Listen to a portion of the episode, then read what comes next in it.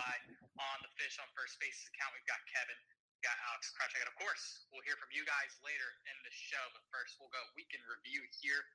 Go all the way back to the Astros series. Feels a little long ago at this point, but started the week off with a win. Uh, a surprising win, albeit. Uh, Marlins got up pretty early in that game, and uh, it was a game that didn't really feel like they should have been up. Framber Valdez went deep into the game, but as you heard there on play number two, back to back to back. That was an amazing game, but the rest of the series didn't quite go so well.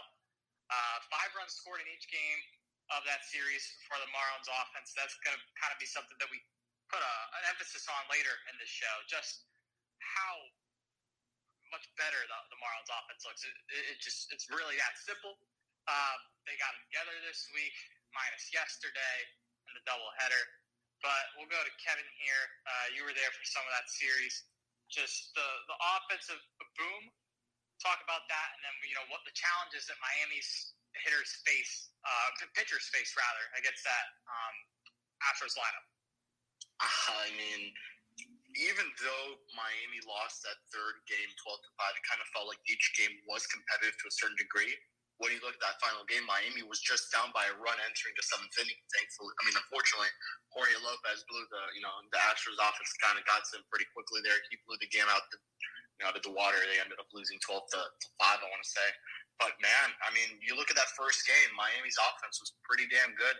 Uh, home runs by Jorge Soler, home runs by Luis Arraez, Josh Bell. I think that was the back-to-back-to-back there, yeah. Soler, Arraez, and Josh Bell went back-to-back-to-back. That hasn't been done since, I want to say, nineteen ninety-eight. If you go back to a regular season game, obviously, you could go back to twenty twenty when they did the when they had that game in Truist in Atlanta. They're in the preseason COVID stuff. They, they went back-to-back-to-back there. I think those are three interesting names. I know V R was one of them. Far was another one. And I... third name, but I mean, you also have to give props to Framber Valdez, who pitched uh, seven and two thirds. He still struck out four, walked one. He gave the Astros a lot of length there uh, for them, and then Braxton, for the most part, looked. It was like a weird start to a certain degree. Uh, only struck out one, walked two. I think he's only done this six other times in his career, if I if I remember that correctly. He pitched five innings. I mean. Still shut out the Astros, and then he had Nardi, Jorge Lopez, Scott, Robertson, all giving you a lot of, you know, big-time innings there in the pen. We'll get to David Robertson at some point. He, we'll have to talk about him. Uh, game two, I don't remember quite the, the, the final score. Miami was up five oh at some point in that game, and then they ended up just blowing the lead. They lost six to five, yes. That's the case. And then um, game three, just another tough one there where um, Luzardo struggled. Another Hazel Luzardo game where he struggled. Uh, he mentioned post-game that he thinks it could be tipping pitches to a certain degree. It kind of looked like it. I know this was spoken about the start before the Astros, that it could have been something um, that could be the case of tipping pitches. Maybe it was. I mean, Astros hitters immediately got to him, scoring, I believe it was five runs from the get-go. And um, Miami kind of was able to kind of bounce back there. But, you know, Uh, they they lost that series, and we'll get into the, the Dodgers one later. That, that was final game, out. They did sort of come back just a little bit, and then yeah, they were down by a run. Blew it all the way open. Yeah, they were down by a run at some point, I believe, and or they may have tied it. But I yeah. believe they were down six to five, and then yes, the and then Lopez, scored six Lopez on came in. Lopez came in, and yeah, he gave up six runs.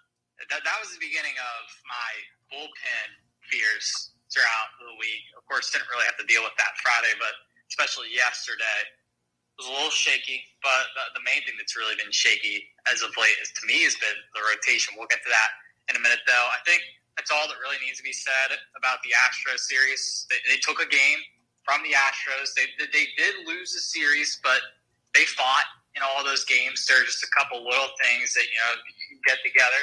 Uh, you, you can take that series. So we'll move on to L A now real quick.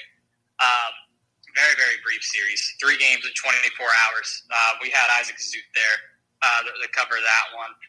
Um, hope everyone that's in L A and in SoCal staying safe with that hurricane down there, tropical storm. Um, but going to the series real quick. Friday might have been the best overall performance we've seen from the Marlins all year. eleven runs. It, it was unfortunate to learn that Tony G was injured, um, and he, his, his season might be over, but the long ball, when was the last time the Marlins hit that many home runs in a game? I know that sounds put out there. Does someone have it on hand? No, I don't. Well, we know they hadn't done it all year. So this was certainly first yes. for this team. They'd only hit, I think, four in a game, maybe one other time all season long. And they hit all those home runs within the first five innings or so, first four innings. So that, yeah, that was incredible. That was incredible. And, and frankly, I did not watch any of those live because I was at the Yankees Red Sox game, which was just as lopsided and unentertaining for the home fans. But that's besides the point. Jacobs, everybody from Jacob Stallings to obviously Soler doing it twice. Yeah, I have to agree that that is on the short list of most like fulfilling wins of the year. I guess you could say that Sandy was not quite as dominant as he had been for most of this second half of the season. A lot of that has to do with the quality of the opponent that he was facing. Um, it is very hard to do anything more than that. And the fact that he at least went six innings to save the bullpen a little bit for what turned out to be that doubleheader on Saturday. Yeah, he did his part. There's there's very little to nitpick about that one game that was, yeah, that really reinforced what exactly this team is capable of, at least against certain opponents. As you mentioned, the, I think there's strong reason to believe that an injury contributed to why Gonsolin was so hittable. Um, usually when things go badly for him, it's more so about a lack of control and getting behind in counts and putting runners on base. He did some of that, but whenever somebody allows that many home runs to that wide a variety of hitters, yeah, it shows you that he's just, he was not a major league pitcher on that night, and, and they took advantage of it. Correct. And you had mentioned Sandy, not one of his best outings of the second half, most because quality of opponent, but his good buddy, very next day, Henry Perez. I mean, what an outing for him. Maybe one of the best uh, starting pitching outings anyone's had against the Dodgers all year, albeit it was only, there you go, five innings or six innings? Six innings, six innings, six exactly innings. ninety pitches. He faced what, only two base runners allowed out of twenty batters faced. Yeah. That was that was incredible against many of the same hitters, of course, that Sandy had faced the previous night.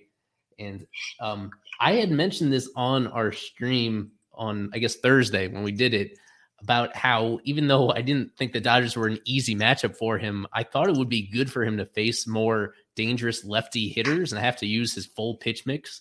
He'd become so fastball slider dependent his last couple outings, and even before he got sent down. And this is a guy that has a great four pitch mix. So I didn't like to see him be so overly simplistic against that Dodgers team. It wasn't the key to why he was so good, but I'd love to see. There were occasional curveballs that he dropped in against the lefty hitters. I remember in particular to Max Muncy, um, that really set up his other pitches. He used his changeup a little bit more effectively than he had as well. So he did, it, it did turn out to be very good for him. He used everything that he had. He got even better as the game went along. Extremely encouraging to know that, no, they did not break him by sending him down to the minors. I saw that theory and that overreactions to it. It's not like they destroyed his confidence. It's not like his stuff dramatically had changed since getting sent down. It was just a somewhat of a coming back down to earth week for him prior to that, where he was, he was not going to be a true frontline, like he, he's not going to pitch to a two E R A the rest of the year. That's just not realistic. The underlying stats, even before he got sent down, said so. Yeah, the realistic outcome though is that he has outings like this every three or four times out there, and that he is, at least on this team, he's a definitive top two guy right there with Sandy the rest of the way. So you need to cherish every outing you get from him. We don't know if he's actually going to be able to stay in this rotation the rest of the year and make six inning starts the rest of the year. The expectation is no. So every single outing, you need to cherish it and you need to win it, which is what made that game so deflating, because they did not win it, even though he did absolutely everything in his power to put them in a position to do so. Before we get to Krutchik, because I know he has a rant set up. Yeah, that was a perfect setup to it, but sneak in quickly. Quickly. Okay, I I, I do want to ask Eli, like, the changeup, like Eli's, Eli, Yuri's not using this at all. He's not using a curveball more than the changeup. Like, obviously, it mentioned that the sticky, you know, the sticky stuff on the ball, you know, a little hard to adjust to, going to the big leagues to that, to the minor leagues to that. But like, you know, it goes back down. He's used. I don't know how much you may have used it down there, but you know, obviously, no more sticky stuff down there. Double A. Like, what else could it be that, you know, no, no more use of the changeup, which. Up to the point where he got called up the first time, that was arguably one of like his best pitches, maybe his best pitch. I, and I do think long term it is still going to be a really good pitch for him. It's it's an inexact science the way that um, major league opponents are going to respond to it. I remember thinking that very clearly with Edward when he got called up the first time in twenty twenty-one. He was known for his changeup, and he his changeup statistically was one of the worst in baseball late in the twenty twenty-one season. It was terrible. It got hit really hard. He couldn't put it. He could kind even when he put it where he wanted to, he got bad results. It is still such a big gap between the minors and the majors that you don't, and especially in terms, more so than anything else, in terms of how those hitters prepare for you. So everybody knows that he does potentially have a changeup, and really early on in his major league tenure, he kind of got scared away from using it. Yeah, it, but in this case, that's it's about fine using it eight percent of the time. That's still something. Um, yeah, I think it'll be a little bit higher when he's fully comfortable with it and has good ways to use it. He didn't get to get any whiffs on it. He got no swings and misses on it in this outing. So yeah, it still has work to do. And yeah, for the moment, it is, the, I guess, the weakest part of his arsenal. It is still important to use it anyway and give hitters something else to think about. All right, this sets us up pretty well. Mister Alex Krutchik usually comes in here, but tonight he specifically asked us if he could get off a good rant. We've had some amazing rants in here, particularly Alex Carver. He usually finds something to rant about every single day. And Romeo gave us an all-timer back during May when it looked like the season was absolutely falling apart. But Alex, man, the floor is yours. We talked about Robertson's struggles. Take us away. Thank you, guys. Yeah, I'm surprised Carver hasn't uh, come in yet with uh, his own thoughts. But uh, yeah, I just want to talk about Robertson a little bit. And this isn't going to be anything nearly what uh, we heard with uh, Carver and Segura, because I actually don't think that Robertson's a bad pitcher. Uh, but I have been pretty disappointed with the three weeks that he's been in Miami. And, you know, part of what caused me to want to go on this rant was everyone talking yesterday about, you know, the offense should have scored more runs. It's not Robertson's fault. It's the offense's fault. Yes, the offense scoring two runs in eighteen innings is very bad. It's not good. Uh, the offense botched it this weekend, and we'll talk more about it, I'm sure. But my issue is... He, People have to remember, Robertson was brought in for that moment. And I remember last year, my biggest thing with our bullpen was that they were constantly throwing in middle leverage guys that should be pitching like the sixth and seventh inning in the eighth and ninth inning. And Steve Okert was one of those guys, for example, right? Steve Okert was one of those guys who was constantly coming in the eighth inning in a tied game and because the offense was so bad that every single game was a one-run game. And so I kind of felt bad for guys like Okert, for Tanner Scott, for Tommy Nance, because every time they came in, it was a high-leverage stop. And it feels like people are kind of doing the same thing to David Robertson now, which is ridiculous because the Marlins gave up, and I'm sure Carver will have something to say about this, the Marlins gave up two very good prospects to bring in a guy that is supposed to come in in a one-run game, in a one-nothing game. That's kind of the job. And David Robertson even mentioned something to uh, Jessica Blaylock with Bally Sports. He said, yeah, we seem to have a lot of uh, one-nothing games. I guess I got to get used to it. And I don't know if it's just semantics, but I really didn't like that answer. You do have to get used to it because that's who you are. Apparently, you're a, uh, over ten-year veteran who took the Yankees to the World Series behind Mariano Rivera. And so that is kind of your job. It doesn't matter if it's one nothing. It doesn't matter if it's five four. It doesn't matter if it's thirty to twenty nine. Um, we, just because the offense kind of shifted that this weekend doesn't mean that David Robertson should be left uh, left off the hook. I don't care uh, what the score is. You know, again, I'm, I'm repeating myself. This is the last thing I'll say. Your job is to shut down a game that's one nothing. That's your whole thing. It's coming in in the most stressful situations and getting the job done. So I don't want to hear that the offense didn't do its job this weekend. Because at the end of the day, the job of David Robertson is to, you know, say, regardless of the score, I got to get the job done regardless. That's all I got. I was expecting, like, a little more fiery, but that was more of a, an exchange and, and a disagreement. That, it was it was pretty good. I was expecting screaming. I think we've had too much of that in this. But I also, that he mentioned uh, what Robertson said in his postgame yesterday. That did bring it up.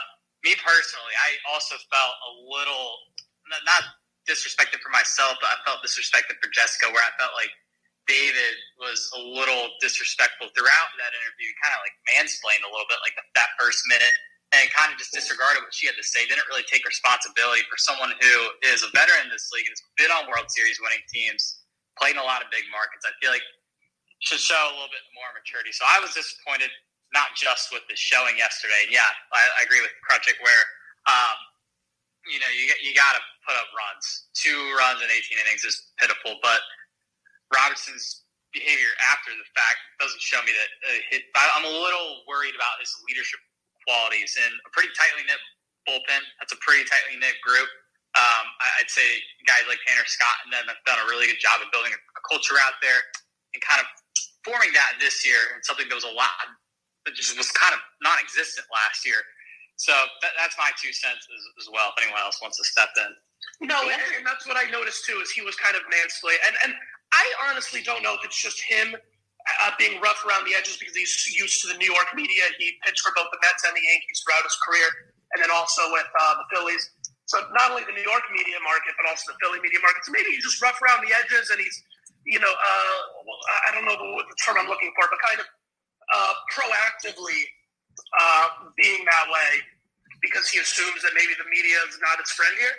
The media here is pretty lax compared to what he's experienced. Um, so, you know, I, I think he'll learn that.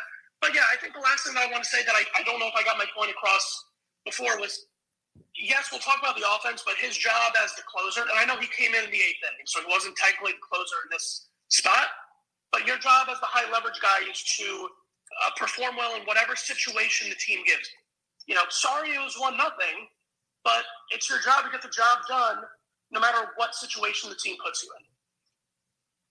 So that, I agree with what you said, and you know, I and we spoke about this, but it's the Dodgers, Krutchik.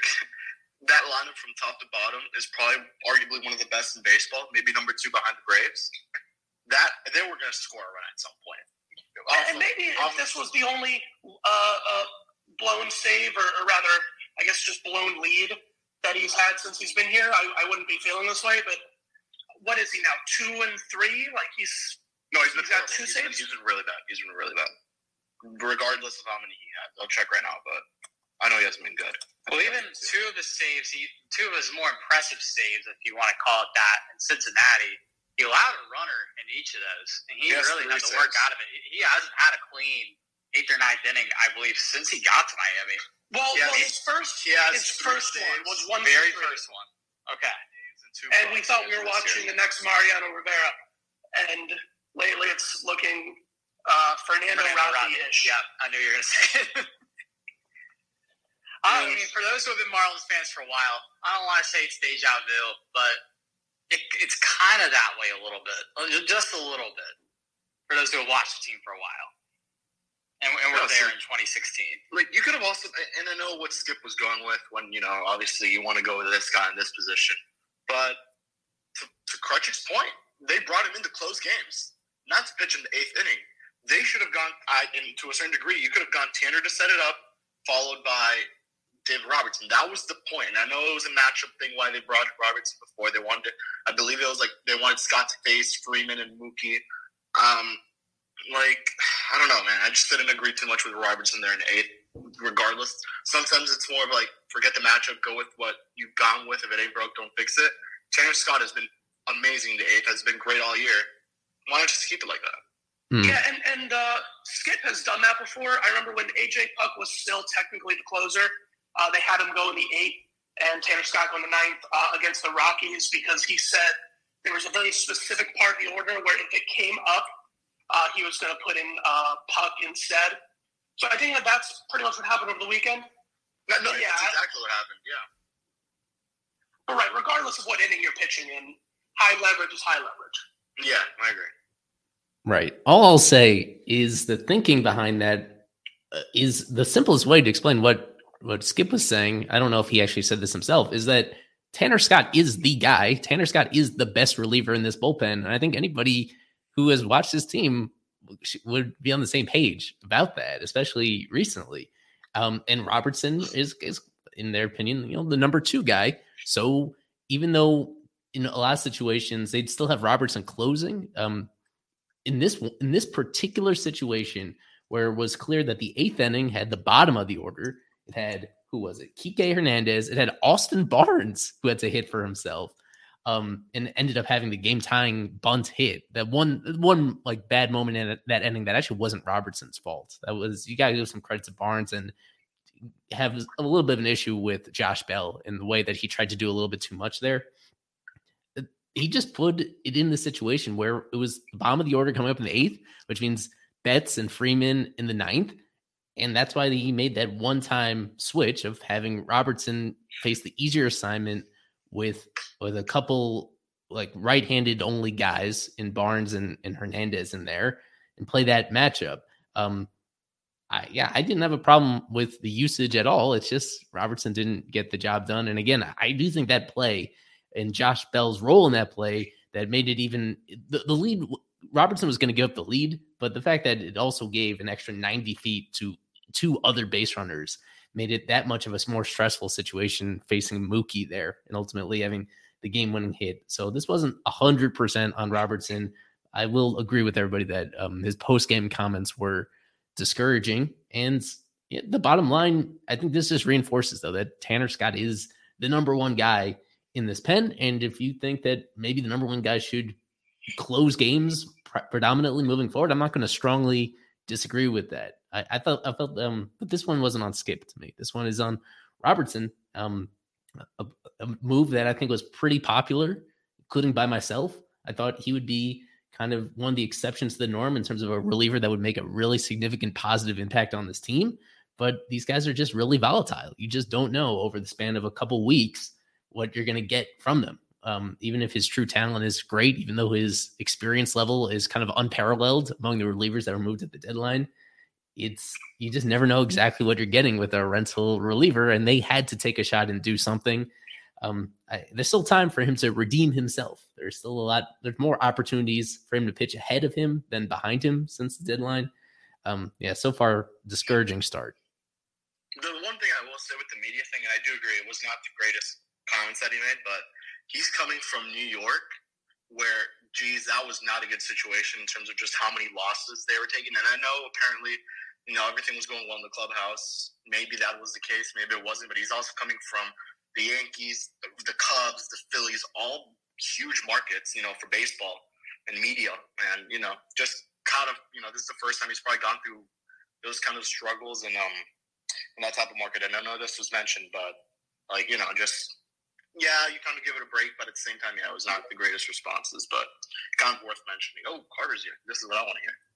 Well, hold on. Let me pile on to that real quick.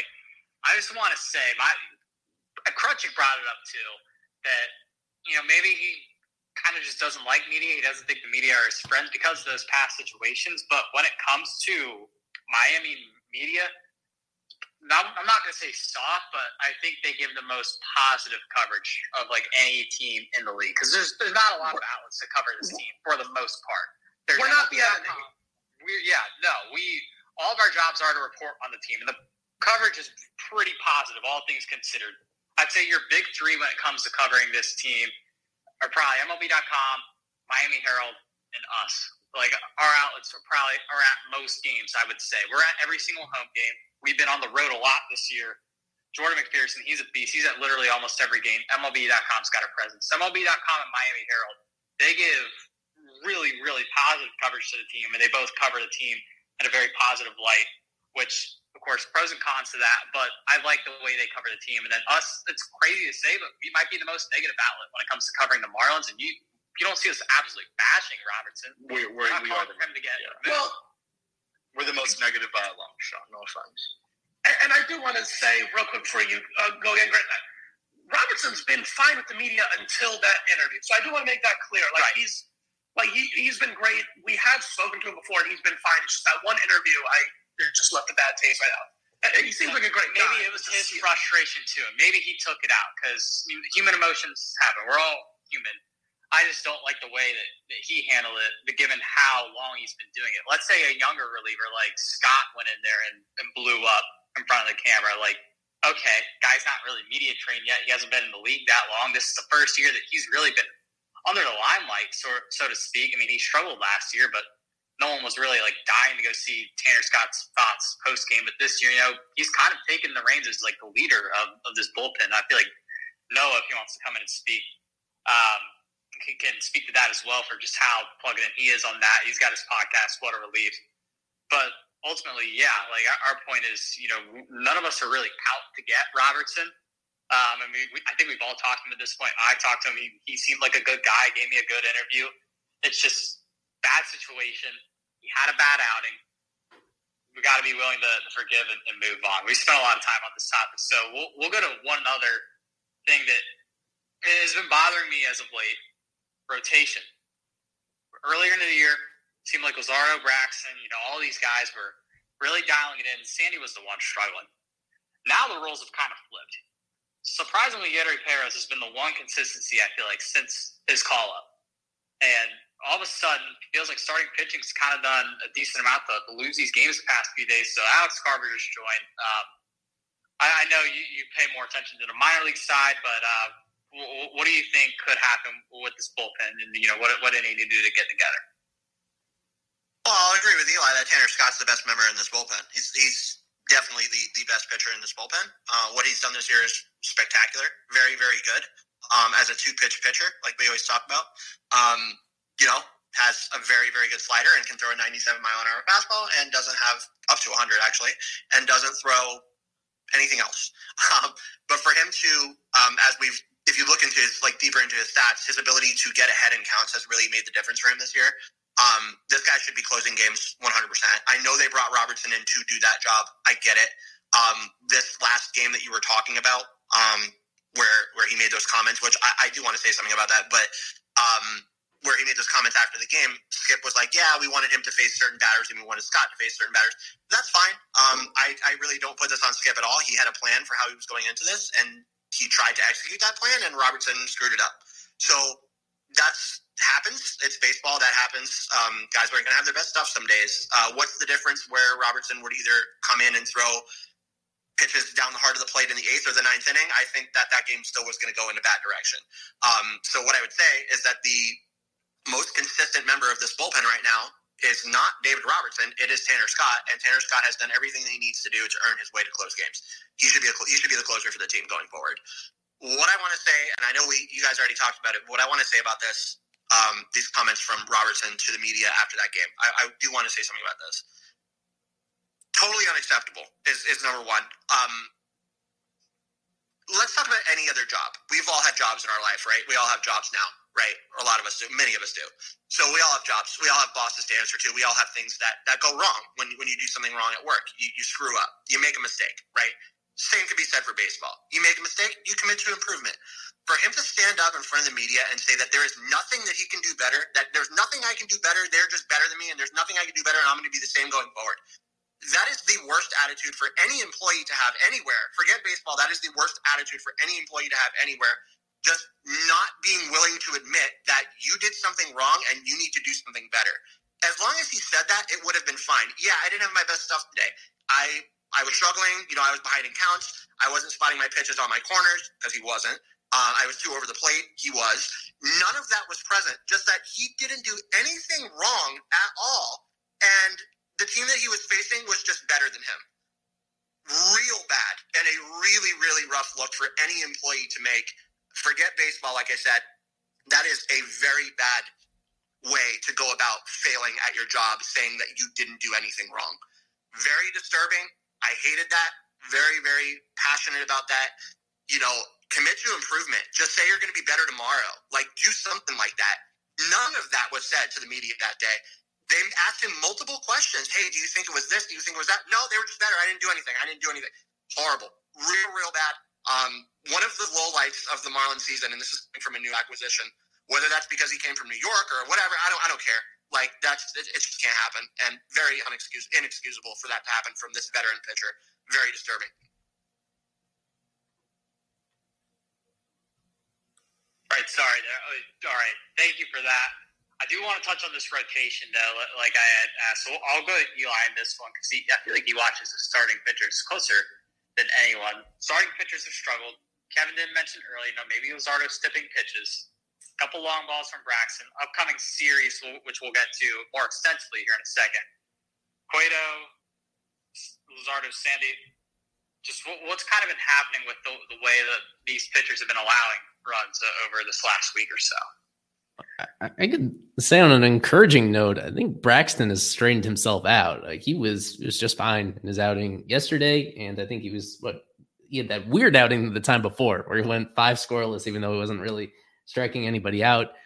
It, I'm the big mystery is Luzardo. Um, yeah, with Cueto, Cueto is an interesting one where obviously he's been better than I feared. You know, I feared he was unplayable, and it turns out that he is, you know, bad, but he's he's usable. He at least eats innings, and he's relatively efficient in doing so. He there is a job for him to do for the moment on this team. As when he is your like number five starter, then you're feeling good. The problem is that Luzardo has been the worst starter on the team for now the last few weeks.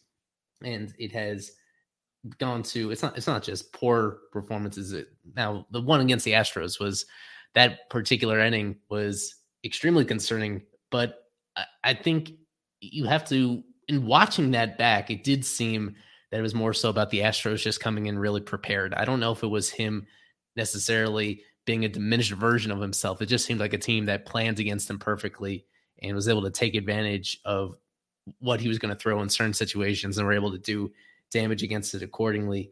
Um, I still, I hope that he can work past it. I don't think it's as simple as him being fatigued and not being able to like pitch anymore just because he's reached this innings number that he's never reached before. I think it's a little bit more complex than that.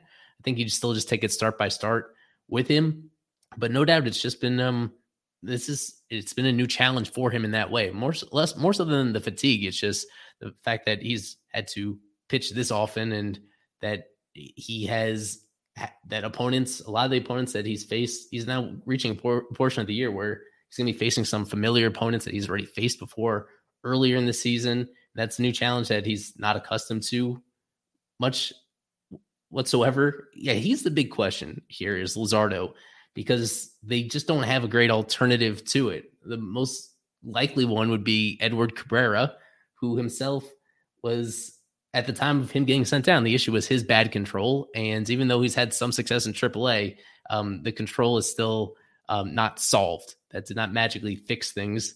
And uh, yeah, to me, like, and once you get beyond him, it's Ryan Weathers, it's Brian Hoeing stretched out, it's trying to stretch. Stretch out George Soriano. They've already made a decision. They're not going to do that. They just want to use him as a reliever.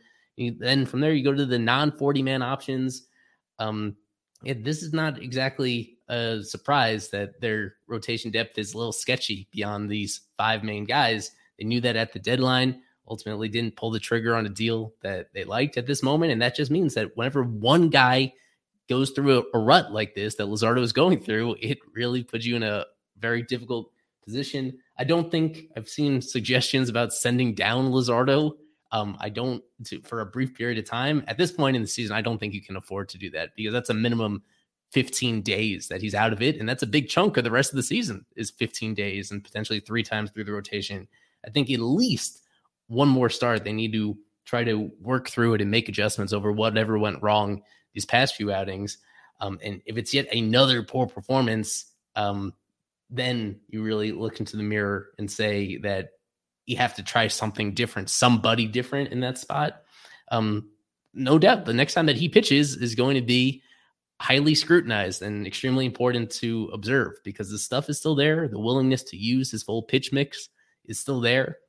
Um, but in particular on his fastball, it is getting hit really hard, even when he's locating it fairly well. So it's a very ill-timed slump. Um, and it puts a whole lot of pressure on this lineup to be good every single night. And they went through a stretch just a few days ago where they put up big numbers four or five games in a row.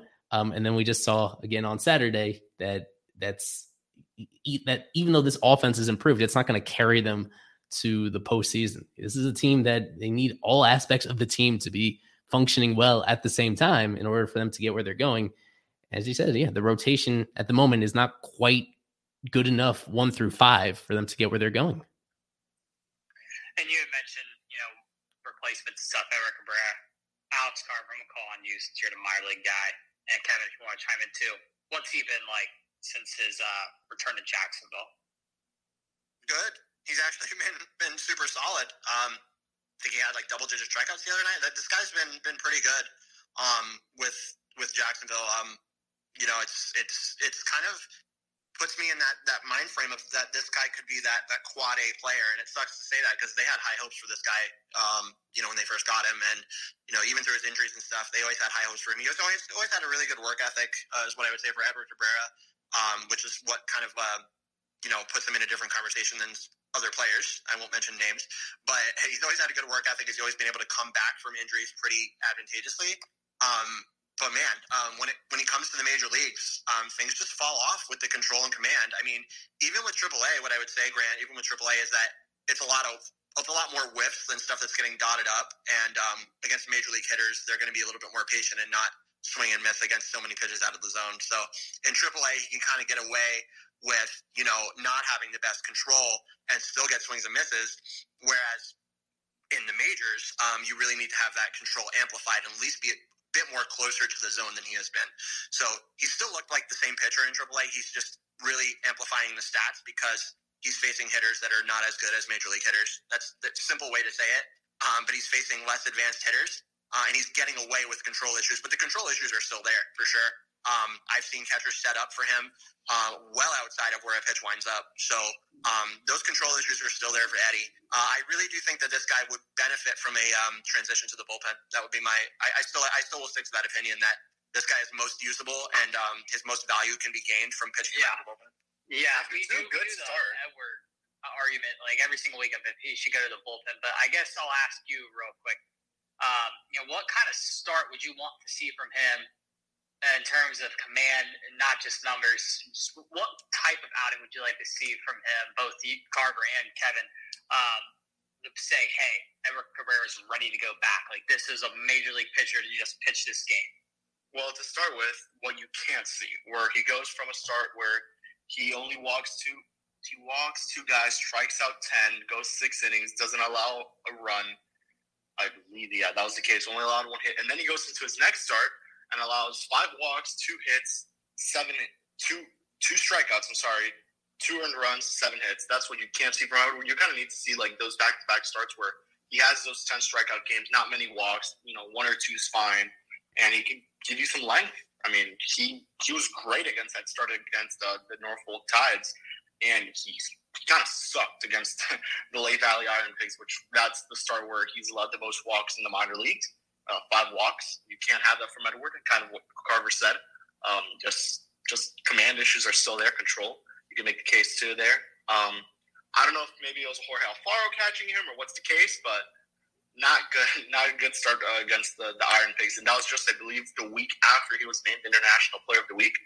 So, or International League Player of the Week. That's kind of like basically triple A Pitcher of the Week. That's how they consider it. So. We'll see. We need those two start. You know, we need a couple starts in a row where he kind of gives you, you know, he just shuts down the other team, doesn't walk many guys, gets you a decent amount of strikeouts. Obviously, you don't need ten every night, but you, you know, seven, six, seven would be nice. But obviously, you just want him to to work on that command, and that's the big thing right now. Yeah, it's just it's just control issues that permeate for this player, and we continue to see it, and it sucks. But um, yeah, Kevin's right. I mean. One start, he gets ten strikeouts and looks great. Um, but again, he was throwing a lot of stuff out of the zone. He just got the whiffs. Um, but then in this next start, guys were a little bit more patient, and you see the walks come up. So, yeah, it's it's control consistency um, that really needs to improve this pitcher for me to buy back into him as a starter. I didn't even know he gave up five walks in his last start. I'm looking at this now, and, you know, obviously when you when you originally look at Jacksonville posting, like, the final line, they obviously don't put the five walks in there. They just put, you know, like, oh, he only allowed two earned, and he struck out too. And I was like, oh, that's not bad. Box score, bro. You gotta look at the box score to get. Yeah, and then you look. I, I didn't look at the box score. Now I'm looking at it. I'm like, Jesus Christ, he walked five. And like, hit a batter. There's a hit by pitch in there, and there's a wild, and there's a wild pitch in there. Yeah, yeah. Control is just. I mean, it's always been his thing. Honestly, it's like literally, like it's something that he's never been able to fully work out. Is the control problems. It's it's been his main thing, and it continues to be. Yes, I know there's. In, mixed in there, but it sucks to see it, but um, it's been his thing for a long time, and it just hasn't gotten fixed, so it sucks. I, I, I would like to see him in the bullpen in shorter spins. He would be great for the bullpen when you think of it. Just give him, you know, one or two inning outings, not too much in terms of length, more not, not a long guy, uh, just given, you know, kind of those high, a little bit of high leverage you could throw in there. It wouldn't hurt. Obviously, it's another great arm to add. You know, pretty good pitch mix. He might be low. what uh, what everyone thought Sixto would end up being. Start him out as a starter, but transition to the bullpen. Obviously, that guy's never touching Major League Baseball again. But I feel like Edward is closer to that route than Sixto ever was. Don't worry, he's throwing off the dry mound. eighty-four Oh, eighty-four They've stopped giving us updates about him and, and the injury report, haven't they?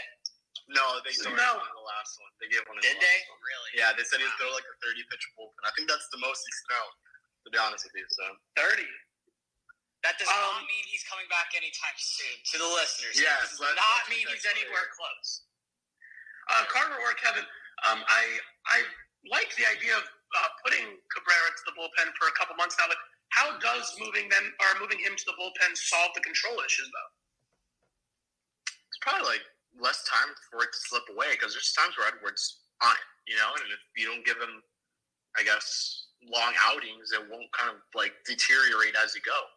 I guess that's the good one way to put it. I don't think the move to the bullpen is about solving control issues. It's about putting you in a role where control issues don't matter. It's putting you in a role where you can walk a batter an inning, and those but those runs might not score when you're on the mound because they're only pitching one inning at a time, and you still induce a whole lot of soft contact. If you go in that role and your stuff ticks up a little bit, then you get more swing and miss and more strikeouts, so more unproductive outs. It's not about fixing um, his delivery. It's about putting him in a situation where um, his flaws don't hurt the team, where he's able to have success in those shorter outings um, because he's he's able to air out the ball even more, and because he's in those situations where you don't need to be efficient with your pitches. The huge issue with him, even when it's even when he's not allowing a ton of runs, it's the efficiency and the way that it totally drains the bullpen, and the combination of both that and also his injury issues. Um, for whatever, that's why I, I always got really frustrated with the comps to Sandy, because Sandy is so super naturally durable. Whereas Edward, this even goes back his whole professional career to the minors, always having little cuts and bruises and injuries. It's the blister, the blister issue too. It, that in particular, ever since it got called up from twenty twenty-one, there were starts he had to leave early due to blisters, due to a certain number of reps. And you know what? If you're only throwing thirty pitches in an outing or less, then that blister is not going to form on it. It forms because of repetition and the way that you throw your ball, throw, um, deliver, grip, and follow through on particular pitches. And that's less of a problem, or perhaps not a problem at all, if you're only used in shorter stints. He would not be the first guy to go to the bullpen simply because of a blister issue. If they have not solved it, they've tried for a couple years. And as we've seen a couple times this year, it's still not solved, unfortunately. Not everybody's hands are designed exactly the same way um, with him. So it's certainly moving forward in twenty twenty-four and beyond, I agree with Carver. That's probably his best role. I don't know if I'd trust him in that role down the stretch this year if he's just never been in that situation before. I think we have J T Chagua about to come off the I L. We even have Tommy Nance about to come off the I L. Like, those are guys that at least are experienced relievers that also have some swing and miss stuff. So I don't know how much Cabrera is going to help them the rest of this year, unless they absolutely need him in the rotation, unless they lose a starter, or unless Luzardo really can't figure it out.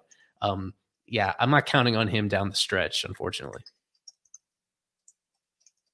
Another thing I would bring up about the rotation, Grant, really quick, uh, maybe a question for, for any of you guys. Um, Are you guys at all worried about, about Braxton's third time through the order? Um, because if you look at split stats, his his third time through the order is he gets beat up. So um, what do you what do you guys think he has to do to improve in that facet? Because I think that's kind of what's holding him back a little bit. He's been great this year, but third time through the order, he's he's a little rough. I mean, Mookie got him in the second and third time through the order in his start. Um, so uh, his last start. So um, do you guys think that holds him back a lot? Because I, I think that that's one of the main facets of his game that he really needs to improve. Uh, I'll let the other guys answer this, um, that in more uh, detail, but I've noticed that that's an issue that it seems like almost the entire rotation has. Some of them have fixed that issue a little bit, but it seems like every guy in the rotation has had that third time through the order issue. So I wonder if it is Braxton or if it's just an entire uh, unit issue. All I know is, you know, we've seen Skip manage Braxton that way um, being having him on that short leash the third time through the order. And early in the year, there was complaints about it because you're taking him out too soon. You're taking him out too soon. He's cruising. Um, but yeah, that's what the numbers show. Um, and a lot of pitchers have problems being effective that time through the game. And especially in these coming days, as their bullpen gets closer to full strength, um, I think they're in a situation where they also, because of the off days that they've had recently and they have coming up, like I think he's going to continue to be managed that way. Going on top of that, the fact that he's now pitching innings that he hasn't pitched before in a single season as well. Um, they want to make sure that he's still available to start games all the way through the end. So that is, that's a great question moving forward in terms of assessing what his value is going to be to this team, how he fits in on the rotation depth chart moving forward in twenty twenty-four. But for the rest of this year, I, I think that's, you just, with that in mind, I think Braxton's going to be, continue to be on that short leash, whether it's um, due to times through the order or simply a number of uh, like a general pitch count that they don't want him to go beyond. Um, yeah, I think I'm fine with that. I don't want, I don't think we should uh, get greedy because he has already surpassed a lot of people's expectations in twenty twenty-three. Um, yeah, he's keep doing what he's doing. And I would give Skip permission to keep managing the way that he manages Braxton in terms of having him on that leash. Yeah, I guess I'm just getting like, you know, what could they get out of this guy in the future? I mean, he's been great this year, but um, he's going to have to fix that if he hopes to become even more. Anyways, um, Shagwa, you talked about the bullpen getting back to full strength. Shagwa, he pitched, what was it, last night or the night before for Jupiter? Jeez, I know it's against single-A hitters, but man, this slider looks nasty. They're going to like getting that guy back because I think he's good. All right, we'll move ahead here. Went a little longer, but smaller crowd today, so I don't anticipate as many questions, although anyone who wants to ask questions can. We'll go week ahead here. Lighter week on paper, on paper for the Marlins. Still, we'll have maybe some weather trouble this week in San Diego. I don't know. We'll have Isaac Azout there. We're in a stretch right now where official first member's been at like pretty much almost every single game since mid-July up until um, the end of this next homestand. So follow Isaac for his coverage there. Uh, Alex Rabase out there as well. Danny Alvarez, very good at what he does. But we'll talk. We'll go with San Diego here. Come back home against the Nationals. San Diego um, pitching lineup. It's looking like Cueto, Luzardo, Sandy. So another chance to see Sandy against uh, West team. Luzardo, all eyes on that start, and then Cueto takes on Blake Snell. I don't know who's pitching for San Diego those next two games. So I'll go to Kevin here. Big big series. Wild card race has gotten tight. There's five teams competing for two spots now with San Francisco in the midst of a rougher stretch. Diamondbacks have brought themselves back into it. Cubs, the Reds, the Marlins. I mean, they're, they're all like basically the same team right now, record-wise. So, emphasize the importance for me of, of this series and then go a little more in depth on it. Man, this is it's a huge series. Uh, when you look at just kind of the pitching matchups, Miami is probably the best. You know, obviously loses the pit, not loses. They they have the better pitchers going in this series. I know Cueto goes tomorrow, apparently. Luzardo and then Alcantara. You you go against Blake Snell, which is the best pitcher you'll see, but you also go against Rich Hill, Seth Lugo. Um, this is huge. I don't know if San Diego still finds himself in the playoff hunt. Correct me if I'm wrong, but if they don't, if they do, this could be Miami's chance to kind of just officially knock them out of it. And um. Man, um, you know, obviously, despite despite how underwhelming they've been this season in terms of the, the small success they've had, they still have Manny Machado, they still have Fernando Tatis, they still have Xander Bogaerts, they still have a really good team.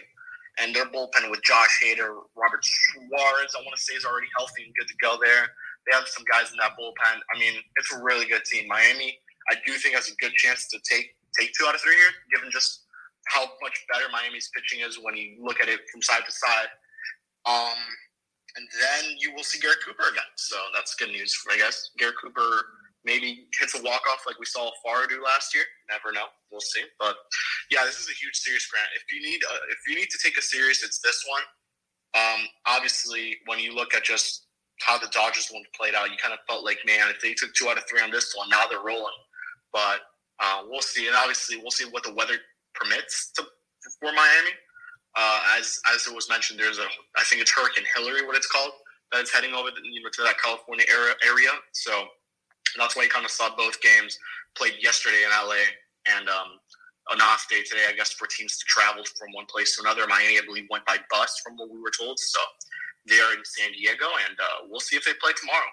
Um, I guess you could say every game right now is pretty questionable. We'll see if they reschedule those. But at the moment, yeah, Grant, this is a huge series. Really good San Diego team on paper. Not too good on, you know, record-wise. But uh, if there's a series throughout this whole road trip that I, you know, I kind of told myself they're probably going to take two out of three, it's this one. And I could kind of tell you where I'm going with my series prediction tomorrow. And they sweep the series. I think that essentially knocks the Padres out of contention. That's oh, the situ- they're five games back of the Marlins, and there's a bunch of teams in between them as well. They are, let me double check, are they like tenth in the National League record-wise? They are way back there. Yeah. Also, one- let's do some quick math here. You got three up top, three currently in it, and yep. then another three. So they're yeah, one game ahead of the Mets. Do I have that right? That, that's somehow possible. They're one game ahead of the Mets, the Padres, the mighty Padres. Yes, they are teetering. They have been playing uninspired the last couple of days right during this doubleheader, really deflating for them, um, even more so than it was for the Marlins. Yeah, they are, they're not a great team on anything right now in terms of they just have guys that have good career numbers in the first half of their lineup.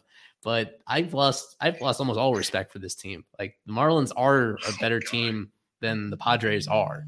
And yeah, so it is really um, a situation where if you sweep the series, you knock them, you don't even have to think about them um, moving forward. Um, at the same time, th- that's not really a realistic expectation for any road series against anybody for a team that is, it does still have the ability that they have. But yeah, the Padres are, they have been really throughout the year. They are still on the short list of most disappointing teams in all of baseball. And I don't think they're a team that even internally feels a whole lot of confidence about them contending uh, the rest of the way. So yeah, take care of business against uh, this team, at least two out of three. All right. That being said, we're going to get into the best part here. Fan questions took us a little bit to get there, but then again, not a lot of you guys tonight. But first, let me pitch it. Anyways, despite this, the tough crowd, consider becoming a super subscriber, super follower, whatever you want to call it.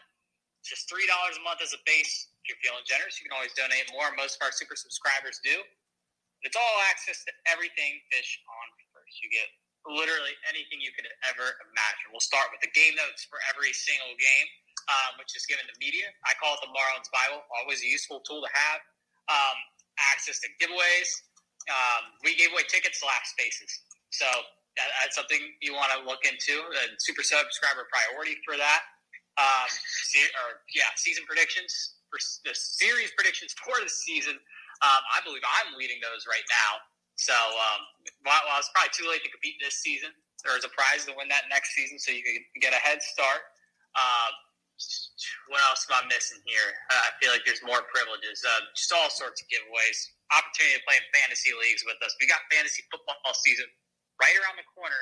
Kevin and I are looking to put together a dynasty league. Maybe we give away some spots to that if you're committed. Yeah, I've had some questions about what we're doing with fantasy football this year, so we need to decide that soon. Maybe by uh, this coming, hopefully tomorrow, we'll have clarity as to what we're doing there, but we'll set up a, another super subscriber uh, privilege around that fantasy league situation. And other, yeah, other than that, um, the gift database access, um, I've, yes. I've created some really good ones since the trade deadline. For sure, all those for you to save and use for yourself. And it's updated throughout the year and even during the offseason as well. So we'll come up with even more stuff as this uh, playoff chase winds down. And it is a year-long thing. We're going to come up with even more during the offseason to make it very much worth your three dollars. And even worth if you put in more than three dollars. We appreciate that as well. It allows you to tip pretty easily beyond the minimum. fish on first dot com. You'll see the page, become a super subscriber in a couple easy steps. So yeah, sign up and just reach out if you have any trouble signing up as well. We've set some alternate payment arrangements as well, just to make sure that if you want to support us, we want to make it easy for you to do so. And of course, the reason why we bring it up in these spaces is because you get first priority to speak and state of the Fish and get your question in. In the event where we have a guest with us, like Craig Mish, or in the off season, I was thinking, you know, maybe we get a guest that's involved with the Marlins, player, coach, I don't know. You would want to be there for that. So we're going to bring in Ryan, uh, who's, who's been a super subscriber for a while. Like Eli said, it's on our website. Just go do it. Pretty easy process there. Got Ryan loading in. Of course, you don't have to be a super subscriber to speak in these spaces. Anyone can request if you got a Marlins question or a baseball question. We first and foremost are all baseball fans. We'll answer them all. We'll answer them all. Ryan's still loading in. Was he there for you guys? He was there for me. Hmm. No, not for me. But yeah, I think we've learned that if there's, yeah, he'll have to request again. Oh, there, there he is. There he is. Second time oh, might wait, be the oh, chance. Hold on, I brought, I brought in Cole. Cole, I jumped the gun on you, my man. All right, oh, you know Cole, what? No, we, got, we, got Cole, we got Cole here. Okay, you know what? We're we're just gonna let him go, just just because. Is Cole? Hey, Cole, hey, yeah, yeah, yeah, there. Yep, coming to you live from Hurricane Hillary or Tropical Storm Hillary over in L A. Got to, got to watch uh, the Dodgers on Spectrum Sportsnet as opposed to M L B T V, so that was a change of pace. Uh, also just survived the hurricane that we just had over here. Uh, but anyway, my question uh, that I wanted to ask was, it's a bit of a delayed question from last week. Uh, I was unable to make that um, that session. But when we played the Yankees, kind of got in my feelings a little bit about Stanton. So I guess one question is, uh, if he continues his current pace, is Stanton going to be a Hall of Famer? I kind of feel like the answer is no. He's only one hundred four home runs away from the five hundred club, but I feel like just everything else, you know, about his resume, as it stands so far, is pretty weak. Seems like the Yankees want to move on from him, potentially in this offseason, if they can at all. Um, so, it, well, what say you guys? I meant to put out an article before he came to town about his status, because this is the year where you can clearly see he's in the decline phase. It's not only about being hurt and being unavailable, but now that he's at a phase where he's an extremely one-dimensional player, which obviously was not the case when they traded him. Um, so it's been a disappointing tenure for him by the crazy standards that he set for himself um, when coming to New York, but he'd been great for them in the postseason. And now we've reached a point where now the team is very doubtful to even make it to the postseason for him to show up his clutch gene. He entered today, he was hitting under two hundred. That is for a guy that we already know doesn't walk a ton, and um for even he hits a lot of homers but very little other productive hits aside when they're not going over the wall. Like, he's he's a replacement level player at this stage with still four guaranteed years left on that deal. He said the Yankees might try to trade him. I mean, he still has a no trade clause that still follows him to his new team, so he doesn't have to go anywhere unless he approves it, and his contract is so far underwater. I mean, compare even as poorly off as the Marlins are with Avi Garcia right now, um, his his contract has a lot more value than Stanton's does just because of the length and the money attached to it. Um, I do want to remind people that the Marlins are still on the hook for thirty million dollars that is owed to him on the back end of this deal. So that money comes due, the first of it, in twenty twenty-six.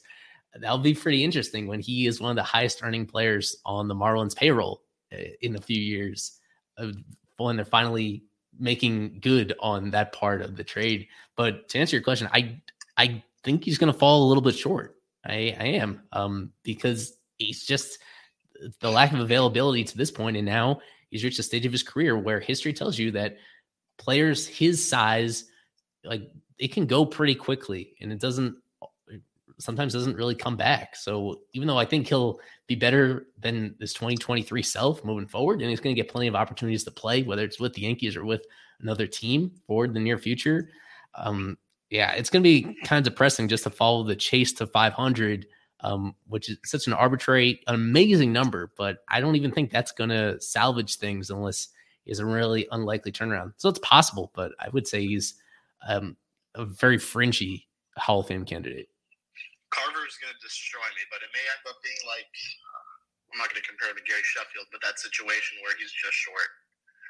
And obviously, kind of what Eli said, he's kind of been deteriorating in terms of his um, health, where he's always injured. He can't run like he used to. It's not the Stanton we remember. So I think that's about, Eli put it in the, the best way. And, and, and I was surprised he never released the, the Stanton article. Just got, I guess he never got around it. Any other questions, my man? Yeah, I do have a, a question. Like, if we, assuming we can't make a trade for him um, by the uh, in the off season, is it just time to straight up cut Avi? Uh, yes. Yeah. Yeah. Yes. Probably. Yes. I don't think he's going to be on the roster opening day twenty twenty-four. Don't believe it. See, they're already cutting his play time, and people are so mad that he he does get any playing time, but you kind of play him just a little bit, but yeah, they're, you're not playing him like a guy who's on a fifty-three million dollars contract. He's, uh, I, I think he's gone before the, the calendar hits twenty twenty-four. Yeah. It would be an interesting situation if they had like a conventional top prospect who is an outfielder at triple A right now. Um, that would push him for, like, you can make a case that they should get rid of him right now, that they really can't afford any of his empty at-bats at this stage of the season. Um, and I think Dane Myers just falls a little bit below that line. Like, I don't know if you can totally justify doing that, like getting rid of him just to bring up Myers, who was slumping himself before they sent him down. Uh, but if it was somebody like that, who you felt super duper sure would be a, at least an average-ish corner outfielder, that's a big upgrade over what they're getting from Avi. You just look at the overall numbers, it's they're almost exactly the same on a rate basis as they were before his injury, which are almost the same as they were all of last year. So just, yeah, immensely disappointing. I, I also am relatively confident that they're going to suck it up and cut ties this offseason. The one thing I will say is Avi's always, you know, not obviously what he's doing on the field is not the greatest, but you know, he's been, he's always one of the first out there in early B P. He's always taking B P. You know, he's, he's guys, I'm pretty sure people in the clubhouse like him for the most part. So I'll give him credit where credit's due. The guy's one of the hardest workers in that, in that twenty-six man roster. You could even argue the organization. Just sucks it hasn't, you know, worked out for him, because when Miami brought him in, I mean, they thought they were bringing in a really good player, or for the most part, you know, over league average, gives you the homers, gives you, you know, a boost in the offense. Unfortunately, hasn't been the case, but he's a very hard worker. Yes, Avi is gone, to answer that question. I mean, I really hope the Marlins get into this, not only at the major league level, but also at the minor league level. I hope they get into this into this mindset of they got to start cutting bait, like guys that just don't work out. It happens. It happens in baseball. Guys just don't work out. Where there's money involved, though, that's where it's going to be harder for the Marlins to do it because of their financial situation. But when you have a guy that's making the money that he is and taking up a spot, there's just no excuse for it. Um, you can also, I mean, without the money in the question at the minor league level, you can also see similar things happening where, you know, they see some value in guys, but they're not providing much and they're just still holding on to them. So there's also that. Um, so the overall ideology needs to be present here that when guys don't work out, that happens in baseball. You need to be able to move on from that. And hopefully we start seeing that shortly. Um, hopefully we see that with, with Garcia. I mean, it sucks to say that because I like Avi Garcia, but um, just hasn't worked out on the field for him. The other thing I will say, Kevin, from what you said before, um, if Gary Sheffield's a hall, not a Hall of Famer, and yes, I know the Mitchell report, I yes, get that out of the way, yes, I know. Um, there's no possible way that Mike Stanton, Giancarlo Stanton, is a Hall of Famer. Uh, Sheffield was a much more complete player. Um, You know, and it, it's just, it's the injury history for Stanton is just so like the laundry list of injuries. So I don't think Stanton is a Hall of Famer at all. Yes, he hits a lot of home runs, but I, I don't think he's even close to being a Hall of Famer at this point. All right. Any other questions, Cole? We got Ryan on deck. Uh, I mean, I do have a couple, but if you want me to be polite, I'll be polite and jump off. But uh, we we got time. If you got one more, go ahead. Just, just uh, one more. Sure. I guess for a fish on the farm guy, and I, to who else can answer this question? Uh, through this trade deadline, you know, we kind of like bemoan the lack of a good farm, at least in terms of talent that we can trade. So I'm just curious at this point in our farm system, how much is on Kim and Hurry, and how much is what percentage left over is, you know, the remnants of the sins of the Jeter, Dembo, and Hill?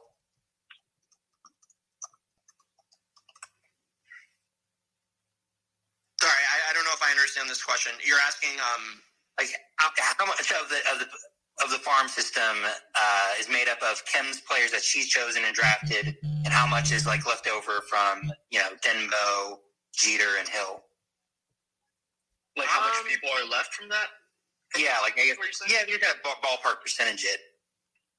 Um, oh, I think almost everyone's gone, if I'm correct.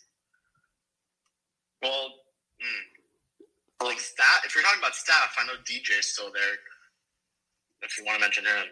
Well, what about the players is what I'm also saying. Oh, players, players, players. Uh, I think they're all gone. Well, like uh, Vic, uh, the Mesa, Mesa, the younger Mesa bro is still there, though. Younger Mesa bro is still there.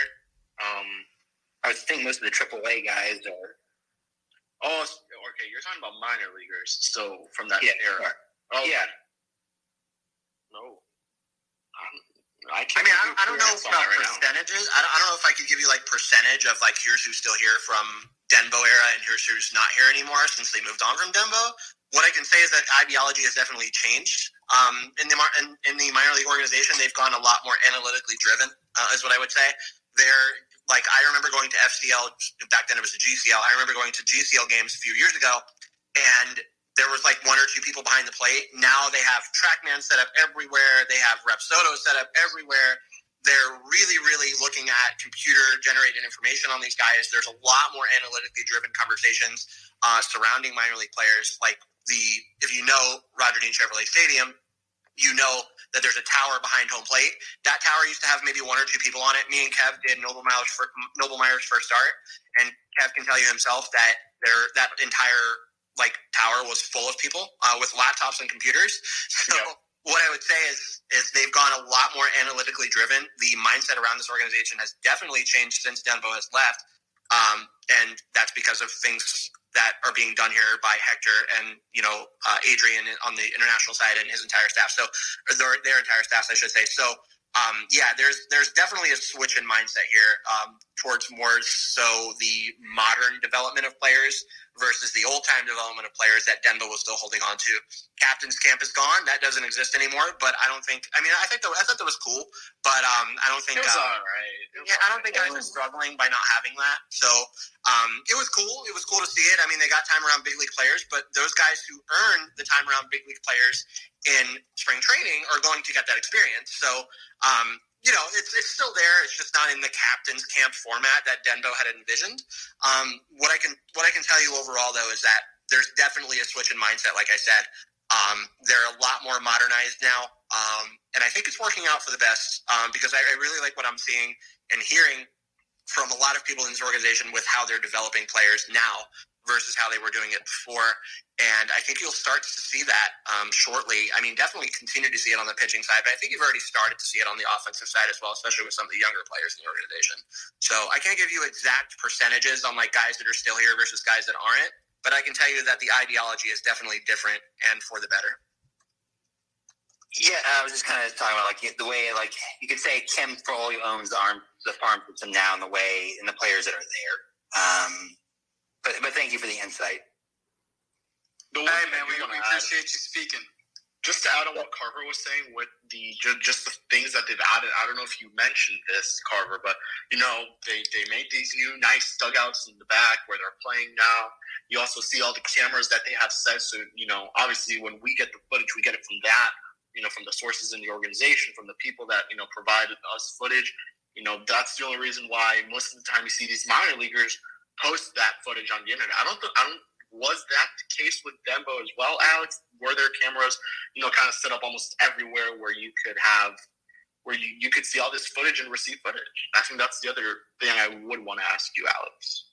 Yeah, not nearly to this extent, Kevin. I mean, they did have, you know, TrackMan and Rapsodo and stuff like that, but they're looking into the data a lot more now. And that's, I mean, from what we've seen out, you know, at, at those games and Jupiter games as well, there's people there as well, where they're setting up these things like much, much in advance of games actually starting. They're actually going out there and setting up multiple cameras, multiple different devices to use for tracking of these things.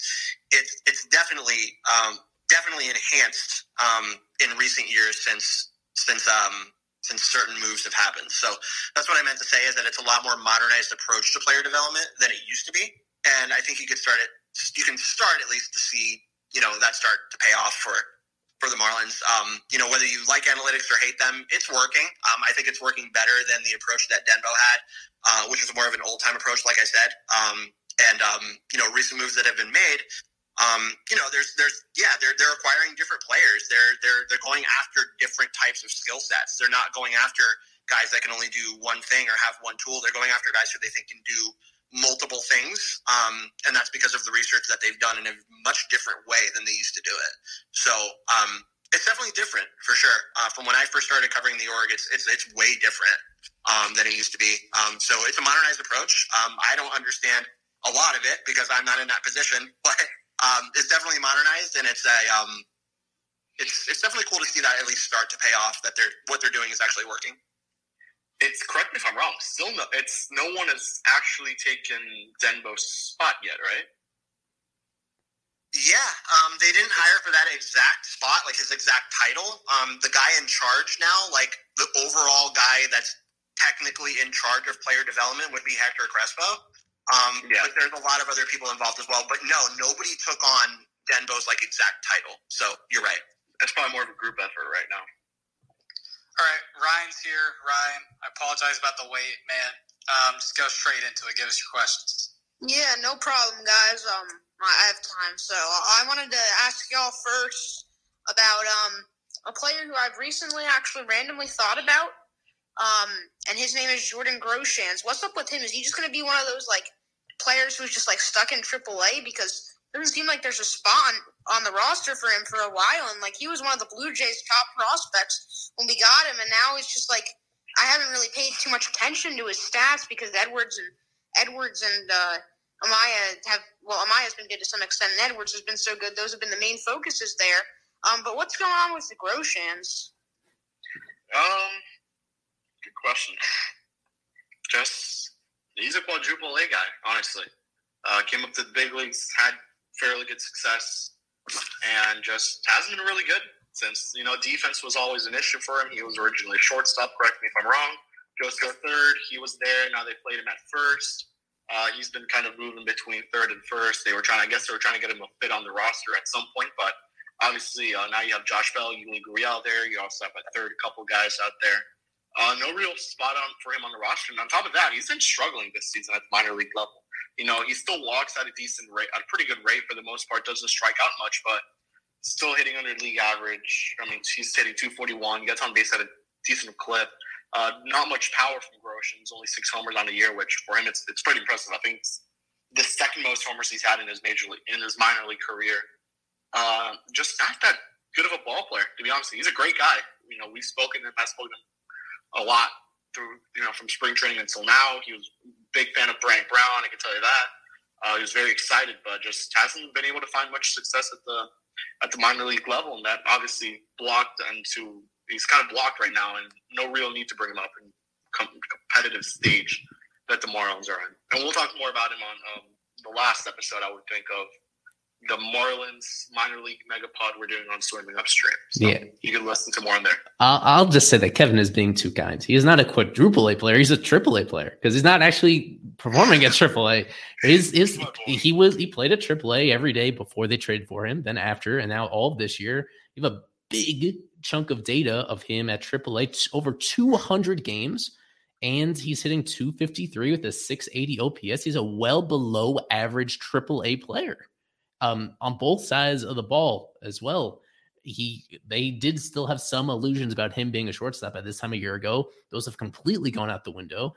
During the offseason, he put on weight in order to maximize his game power and make him exclusively a corner infielder, which is much less valuable on the defensive spectrum, and it has n- barely worked. As Kevin pointed out, a slightly higher home run rate this year than last year. Um, he's not blocked. He was has not been blocked this year um, because they got terrible production from Gene Segura. And Yuli Gurriel, for most of this year, unfortunately, has not really hit much either. Um, but Groshans has not had them make a tough decision at all because he is not even an improvement over those guys based on what we've seen. The quality of contact is just not good enough. The ever since they acquired him, the athleticism really hasn't been there. It's been strange that he's just not quite the athlete I thought he was hyped up to be coming up through the system in terms of either his agility as well or just uh, the one thing he does is he makes decent amount of contact. But the long story short, they have an interesting question to answer this offseason about whether he should even be on the forty-man roster um, because the only thing going for him is that he's still relatively young. He's twenty-three, turns twenty-four during the offseason. It's not unheard of for players to make a leap at this age um, from where they currently are. It's, uh, but I just don't see a whole lot of viable major league tools here. Um, so, yeah, the question isn't whether he's like a piece of their future. It's about whether he should even be organizational depth for them on the roster, whether he really justifies that spot, having been surpassed by Xavier Edwards, by Jacob Amaya. All those guys were in the same conversation entering the year, um, those three players, and it was kind of difficult to prioritize them. They're all kind of closely clustered. As the season has gone on, it's been a crystal clear hierarchy that it's Edwards number one, Amaya number two, and Groshans a distant third in terms of what you can realistically count on them being in the near future as infielders for this team. All right. Other questions? I mean, I mean, sorry, Grant. The uh, the Groshans thing is a little unfortunate. Um, I, I think I agree with you, Eli. Like, we talked about it on the show that will probably be out shortly. Um, but yeah, um, it's just so many ground balls. This guy hits a lot of ground balls. Um, so what he's tried to do with the power, you know, put on some weight and stuff like that, has kind of, I think, hurt him um, in terms of his ability to come by consistent plus contact. Um, I think he was doing okay the way that he was. Um, didn't want to come by more power and more contact, but, you know, that can also go in a bad direction. So I, I don't know if that's worked out one hundred percent how you would have liked, just because of the amount of ground balls that he's hit. He's got the highest ground ball rate of his career right now. Um, so it's it's a ton of ground balls, a ton of ground ball outs, and I would definitely as well put him like third in line in that group of infielders that the Marlins acquired here recently. But it sucks to see. Um, I, I, I you know, I, that could be okay. Uh, he's got the positional flexibility that, you know, he could definitely still make somewhat of more of a, uh, a major league impact. But um, yeah, the the changes that he's made that he's made recently have not really worked out. All right, Ryan. Other questions? Yeah, this is a pretty straight-up question, but um, we got the Dodgers soon coming up at home. Um, is there any chance the Marlins win that series? Because I, I feel like at this point we got to win as many series as we can, so we can't just be uh, crossing off series on the rest of our schedule for the next uh, six weeks of the season, or how many, however many weeks we have left, and be saying that there's no chance the Marlins win this series. Like, what would they have to do right to win this series? I think I will give you the Eli Sussman answer. I wouldn't look towards that series yet. I would look towards the next week of play, which is the Padres and the Nationals. So I would look at it, just focus on those teams first, and then we'll look at the Dodgers. Yeah. I was. I thought Eli was going to take that from the top. I, was, I know, right? Eli, tell, tell him what you tell me. Yeah, no, I, I completely agree. I, I think Kevin summed it up really well. That's still multiple weeks away, but no doubt that's going to be very difficult.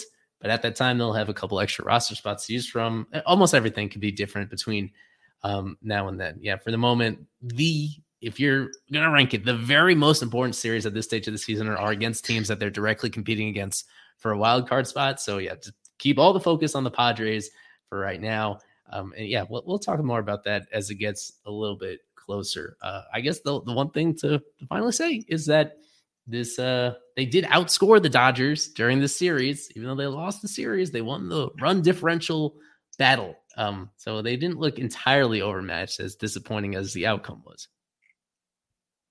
All right. Any other questions? Um, what what what do you guys think about Jorge Alfaro? Is he like a lock to be a September call up, or what's going on with him? A lock to be a September call up. Uh, he's not locked to be a September call-up, Ryan. No, he, I think the only way he reaches the team is if one of the two catchers either gets hurt or has like an oh for forty stretch and allows like five wild pitches to get. The Marlins didn't trade for a catcher at the deadline because they didn't want to mess up the chemistry. A lot of the batteries have really good chemistry. I mean, you know about Sandy and Stallings and all of them. I, I get that Alfaro has experience with some of these guys, but the guys he has experience with also have their guys at this point. So I don't think it's going to happen. It was merely a depth signing, like a, in case of emergency type deal. Yeah, he's not a Major League Baseball player. He, he's just not. Just yeah. a, like Eli said, they don't make that signing unless they had some sort of idea to use him in the Major League roster in September. Like I think it was to maybe be a, a pinch hitting option late ball games. Just have like that third catcher. I guess that would be one of the extra men in September. Like I just don't see them making the signing for no reason, and to have them just dribble what they had off now, they had P Mac. I don't know if it was a depth move because it's not much depth anyway. I, I think it is to, to see him in September at some point. I don't think he'll be the September call-up, Ryan, but I think what you know Isaac kind of alluded to. Yeah, you aren't wrong. He's a guy who's not only familiar with this organization, familiar with the pitching staff, but he has Major League experience, but I, I do think right now that the two locks to be on the Major League roster come September call-ups will be Xavier Edwards slash Troy Johnson, one of the two, or and um, I think Anthony Maldonado, who will be another reliever. And I know Carver's really high on those guys. I believe we spoke about them both on the podcast. So, again, another shameless plug, but just tune into that one. You guys spoke up. about every player in the organization, though. Let's be real. Almost yeah, I, I don't. Yeah. I don't think Troy is a lock by any stretch at all. Like, no, I don't think Troy's a lock either. But I mean, he's man, not. He's so I, think, I think Xavier. Yes, you could tell that they're putting you know his him at short a little bit now. But yeah, it, it might be he and Alfaro, him and Alfaro, and then maybe with Maldonado. But we'll see. I, I, I, I, I don't think Troy is a lock to be a September call-up. I think Troy is a lock to be added to the forty-man roster before the Rule five draft. Pretty surprised he wasn't well, added to it last yeah. offseason. I um, let's worry about that once the season's over. All right, Ryan. Any other questions? Look, if we get going about Troy Johnson, we're gonna we're gonna be here till like ten thirty. So listen to Carver's podcast if you want to listen to Troy Johnson. I will say I spoke to someone in the org today, and they told me that he's forcing their hand. So I'll keep it at that. It's good to know. That's good to know. Yeah, um, that, that's all I got. Um, but um, yeah, I just think, man, Alfaro needs if the Marlins sign Alfaro, it was random. I, I feel like he needs to. I feel like he'll eventually be on the major league team um, at some point sooner than later because there's just no point of having him in triple A if he's. Um, but I guess we'll never know. They'll have him as an insurance. But um, actually, I do have a question for Isaac. How, how's the weather over there in California? Very light rain. Uh, apparently, according to my phone, there was an earthquake earlier today, and apparently some flooding. But we've been just stuck in the hotel room all day long. Everybody's safe. Everyone's sound. Um, I'm glad. I think M L B was very smart in doing that doubleheader yesterday. No Major League Baseball games today on the West Coast, well, in California anyway. And it looks like the San Diego series will remain unaffected. That's the hope anyway. That's the optimistic hope. But yeah, the weather's fine. It's not raining right now, actually. Just very, very cloudy, dark, dim here in here in Southern California. So rare, right? We we get the uh, we get the hurricane, we get an earthquake. We'll see what else we get. All right, yeah, I'm gonna head out now, and I guess I'll throw the alley oop to L M F. And he, Thank you. And he misses the slam dunk. No. um, thanks, Ryan. Thanks, guys, for having me. Uh, if I could just do three shameless plugs. One. I look forward to your minor league podcast. That sounds awesome, and uh, look forward to listening to it. Two, it looks like Peter Pratt is on here, and it's one twenty-five a.m. in London right now. So Peter, wanna, go to sleep. Want to give him a plug here because he needs nine more YouTube subscribers to hit one thousand for the Locked On Marlins pod or Locked On Marlins cast. So if uh, we could get nine more, that'd be awesome. And then. Uh, Those are my two shameless. And then, of course, the one that means the most is go super subscribe so you can cut me in line to speak on this every Sunday for three dollars Please. or more. So um, if you're ready, I may ask my questions. Go ahead. Cool. Um,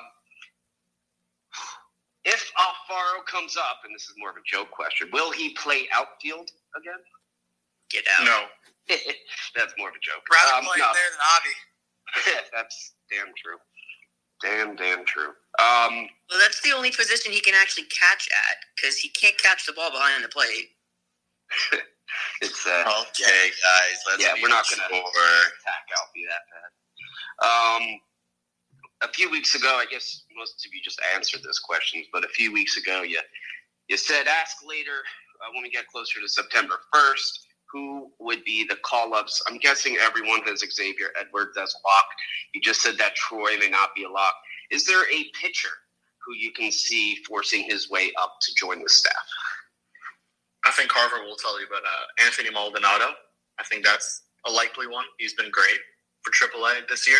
I know he's dealt with some injury, but when he's on the field, and he's been on the field for the most part, he's been really freaking good. So I'll go with Maldonado. Eli probably has another name he wants to shout out. Josh Simpson would be the other one I would mention, given he's already on the forty-man, so it would be a pretty easy call for the most part, but mm-hmm. I would like to go Maldonado over him. I'm just going to give you – well, first, I want to cut in to say we got Peter's subscriber number nine ninety-two. That's Roberto Sanchez from listening to the stream. So, Peter, we'll, we'll expect a commission check from the first monetization payment you get from that channel because we're recruiting people for you. I, I'm going to give the uh, unfortunate thing that – It, well, it depends on the injury situation. I, if there are no further pitching injuries, I don't think you get Maldonado or anybody of that ilk. I think it's J T Chagua and Tommy Nance. Those are your extra pieces in addition to who's currently on the roster on, on the pitching side. And uh, and then there's Edward. And then, of course, Edward, Edward Cabrera as well. I think between those three guys, um, three veterans, quote unquote, I think they're all ahead of Maldonado in line for roles on this team. So I, I don't think you're going to see, I would bet against uh, Anthony Maldonado appearance, barring some significant injuries down the stretch the rest of the season. I did forget those guys were out, and those are technically considered uh, September call-ups. Yeah, good, good ones there. Yeah, probably. I mean, like, there's also, Maldonado goes down. There's also Castano still around. Um, you know, there's still guys like that that are around, but man, Um, if, if Maldonado didn't get injured, he would have been here a lot sooner than now. So I, I hope that that guy gets his chance um, this year. Um, probably, probably make the case that he'll, he'll probably go up over either Robert Garcia or um, who's the other one? Sean Reynolds at the time. Robert Garcia is on the Nationals. Yeah. Well, he was saying yeah, at the time. At the time. You saw at the time, though. Oh. Come on. All right. That's why I don't join these. Cool. Um, if Cole is still in here, he had asked about the, the, the percentage of players of Jeter uh, versus Kim. Uh, it's it, as you guys said, it's very hard to bring that to a number because there's so many players in our minor league or any minor league uh, farm system. But just to give them a hint that uh, there's only one first-round pick of Derek Jeter's left, and that's Max Meyer. Uh, throw some stats at him. Eric Haas, released by the Tigers. Uh, is he a flyer at any point in the offseason? Even discussed bringing him to camp? No. Okay. And um, it's a quick answer. Appreciate it. and uh, regarding Edward Cabrera, uh, Eli, you kind of took uh, that out of my my uh, list about one of who could be called up because he should come back. Would the Marlins consider being that Erie's, let's say, seven more starts? Uh, the way Luzardo's been pitching, adding a sixth man to the rotation, and that being Eddie. I hope they do.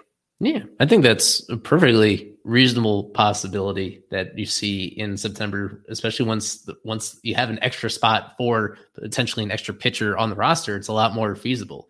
That's really the main thing holding it up is that you simply don't have enough relievers to bridge the gaps between them for most of the regular season. I think it's a very distinct possibility for at least a portion of September um, once they get there. Maybe they get creative and still have Sandy pitching every five days and the other pitchers being part of that rotation. There, that's like a, a hybrid six-man rotation where there are six starters, but Sandy pitches more frequently than uh, the other ones. Uh, yeah, the thing that we talked about earlier with Edward on, on this show is that I, there's still not a ton of confidence that he's going to be effective down the stretch uh, the rest of the year. Where since he got sent down, he had one amazing start, he had one solid start, and he had one really bad start um, against triple A competition. You just don't know exactly. Uh, I wouldn't put a whole lot of expectation on him to be effective the rest of the way. As you point out, though, um, in terms with innings management being a pretty big priority for for Yuri and for Luzardo, and also to a lesser extent to Braxton. Yeah, it's it's definitely going to be on the table, I think. Thank you. Uh, before I uh, pass the buck back, um, regarding the Dodgers series, you know, the, our, our pitching, starting pitching got wasted, but it was nice to see both starters go deep as, and have the strikeouts like uh, Perez did. Nothing but good things there. Hopefully we uh, take two of three against San Diego, if not sweep the way that they're playing. Be safe to all the California travelers uh, who are over there. Isaac, get home safe. We need you, buddy. And uh, everyone have a great night. Thank you for having me on. And go super subscribe. Let's get louder. Cheers. Hey, thank you. Uh, Romeo should be next. He's loading in, I believe. He's connecting for me. Let's play the age-old game. What, what is he on your guys' screens? He's not there. He's not there. He's, he's there for me. I think we got him. No, he's not there for me. He's Isaac, what's your question? Grand, did they? Did you guys talk about Edward? It's already been twenty days since he's been down there. We, we, he had his own segment at the beginning of the show. Well, so. well, what he means is to clarify for the audience is that Cabrera, he's been twenty days since he's been optioned. He had one final minor league option that they were able to use. That's the reason they were able to send him down in the first place. And yeah, if they don't call, it's now been, this is day twenty. So if they don't call him back immediately, it burns the final option year. And that more so, that has a big impact on his trade value moving forward, where if they keep him down the rest of the year, and if he doesn't show a really encouraging signs the rest of the way, then this is a player that enters next year with no options, with a very uneven track record as a major league starter. Um, and he's that'd be in a really tough situation. So uh, it'll be curious to see if they perhaps bring him back up immediately uh, for this Padres series, um, which would be not necessarily deserved, but in order to keep that option intact um, moving forward for, for their purposes. So we will, yeah, we'll, we'll find out, but I think tomorrow would be the absolute only way that they can still keep that, preserve that option for the future. Otherwise um, it, it counts, and otherwise it puts them in a really awkward situation for twenty twenty-four. But isn't tomorrow day twenty-one? I don't understand. I guess if he's already on the way, they'll just... No, because it has to be in the transactions law. It's not there yet. And if, I don't know if this weird thing with, you know, the game today affected it. I don't know. We'll see. If, if he's there tomorrow, there'll, there'll definitely be an explanation. Yeah, I'll be the first to let you guys know. I'll I don't, be at Clubhouse. I don't, I don't see room to really add him back, Isaac. Do you see room to add him back? I mean, this is yeah, yeah, of course. You said you just sent Hoeing back down. Of course. Yeah, I mean, we got to put him in the bullpen then, right? Not necessarily. There's you go six man rotation, just go a man down in the bullpen, and or you could get what you wanted. You have a time on the bullpen. But oh, I, I would like ways. to see him in the bullpen. I'm just saying, I don't know if the Marlins are fully committed to that yet. We'll they are see, always brother. listening, in my yeah. they are always listening. Romeo, go ahead though. I was gonna say you can just yeah, like I said, send down Hoeing. Even though Brian Hoeing is well, it was against the the Astros, he pitched pretty good. They didn't give up a run, right? Like, Brian Hoeing's my guy. I'm not. That's that's my guy. I like his walk-up song, so that is my guy. He's been good, good bullpen arm. Um, when he pitched, but only really one of his only like when they started going down when he started, but versus the Braves was his worst start. We gave up like five, but like beside before that start, he was actually pretty good in that long release setup role, like starter thing that he was in to eight innings. Um, I feel like that's you, you got a question, Romeo, tonight? Uh, I was gonna let me That was Dude, hard. I mean, I, I like the explanation. I'm just like, where, where's the question? Let me finish. Let me finish. I was gonna Go say, on. Alfaro ha- uh, when when Edward Cabrera catches gets caught by Alfaro, they he has like a six or seven E R A.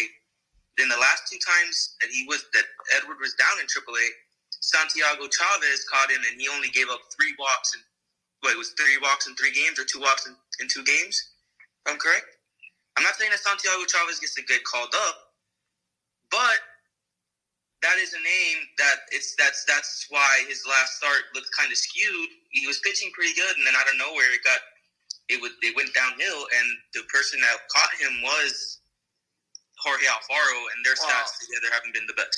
I think you're. I think you're. You're being a little uh, too um, too favorable on Edward Cabrera. I mean, he has experience with Alfaro.